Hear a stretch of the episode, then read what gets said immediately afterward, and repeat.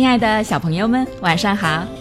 这里是飞视频的晶晶姐姐讲故事节目，我是你们的好朋友晶晶姐姐。今天继续给你们带来小老鼠米茜的故事。米茜和其他的新伙伴小老虎们一起蹑手蹑脚的来到象群旁边。这时，一头大象发现了他们，大象立刻转过身，用鼻子把米茜卷了起来。米茜不得不马上求饶：“求求你，求求你了，快放我下来吧！”大象完全不顾米茜的哀求，将它举得高高的。接着，大象把鼻子一松，扑通，米茜掉进了旁边的池塘里。米茜抬起头，甩了甩耳朵里的水，她被吓坏了，赶紧从水里跳了出来，逃走了。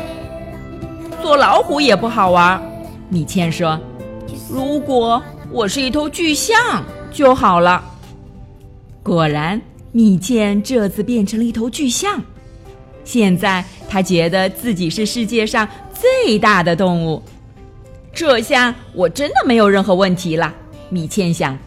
不会再有任何人可以找我麻烦了。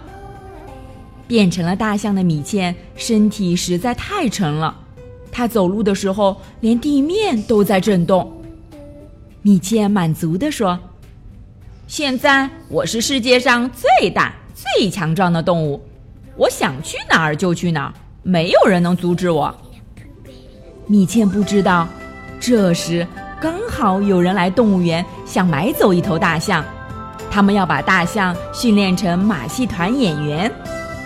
这些人看过所有的大象后，其中一个人指着最大的大象说：“嗯，这头象一定能成为马戏团里的好演员。”可是我们怎么才能抓住它呢？另外一个人问。动物园管理员想了想说：“我有办法。”不一会儿。动物园管理员拿来一桶花生，朝米茜走过去。花生可是米茜的最爱，他看见花生的时候，毫不犹豫地跟着管理员走，结果顺顺利利地走进了一辆大卡车的车厢。吧唧吧唧，米茜吃着花生，心里美滋滋的。我真是太幸运了，现在我想吃多少就吃多少。突然，一声巨响，米茜抬起头，眼睁睁地看着车厢门紧紧地关上了。米茜被困在了车厢里，她既孤独又害怕。他们要带我去哪儿呀？米茜在卡车里伤心地哭了起来。最后，一路颠簸的卡车终于停下来了，有人把米茜放了出来。并用链子把她锁到了一根柱子上。还没等米茜弄明白怎么回事，手拿鞭子的大象训练师走了过来。从现在开始，你得学一些杂技表演。这个女人大声地说。可是米茜不喜欢表演杂技。原来，原来做一头强壮的大象也不好玩。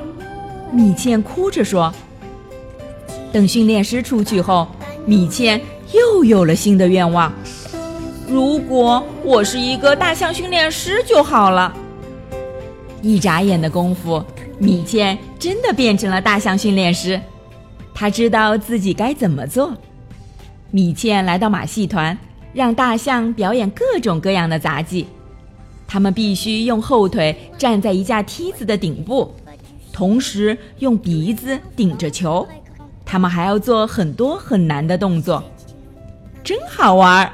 米茜心想：“现在我真的没有什么问题了，我可以让最大的动物服从我。”米茜觉得自己特别特别厉害。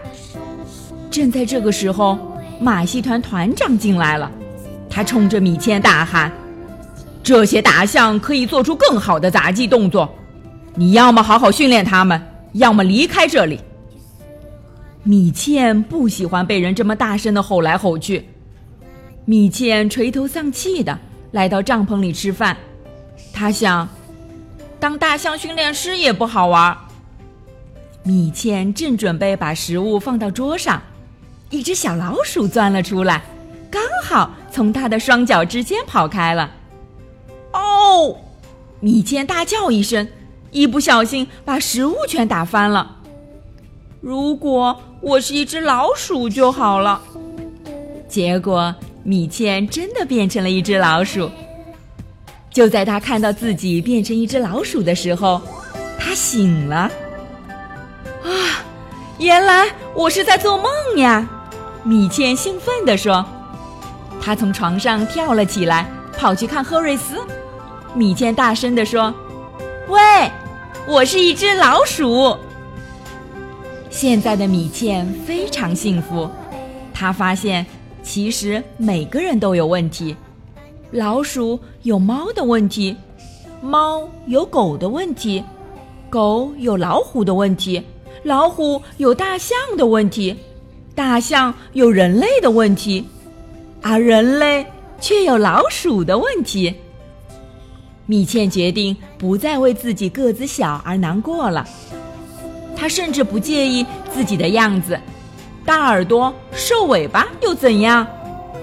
米茜变成了一只快乐的老鼠。当然，她还是得小心点儿。现在，她只要看到赫瑞斯，就会待在家里不出门。等赫瑞斯离开后，她才会出去玩。最好的是，她再也不为自己的长相。或者自己是一只小老鼠而感到难过了。好啦，小朋友们，这个故事就给你们讲到这儿了。明天继续来听晶晶姐姐讲故事吧。喜欢晶晶姐姐讲故事节目的朋友们，可以关注微信公众号“飞视频”，收看我们为爸比和小朋友们精心准备的《爸爸来啦》系列亲子节目。也可以通过喜马拉雅收听晶晶姐姐讲故事电台广播。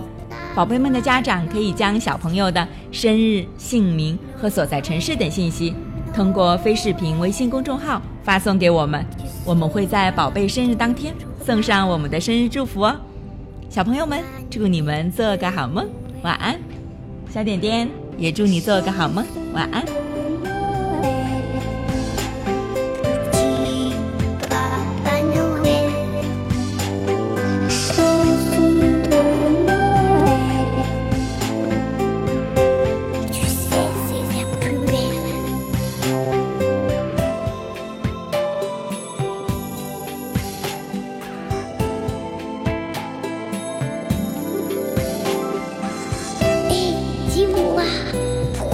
Descends pas du ciel. Tous les enfants seraient contents.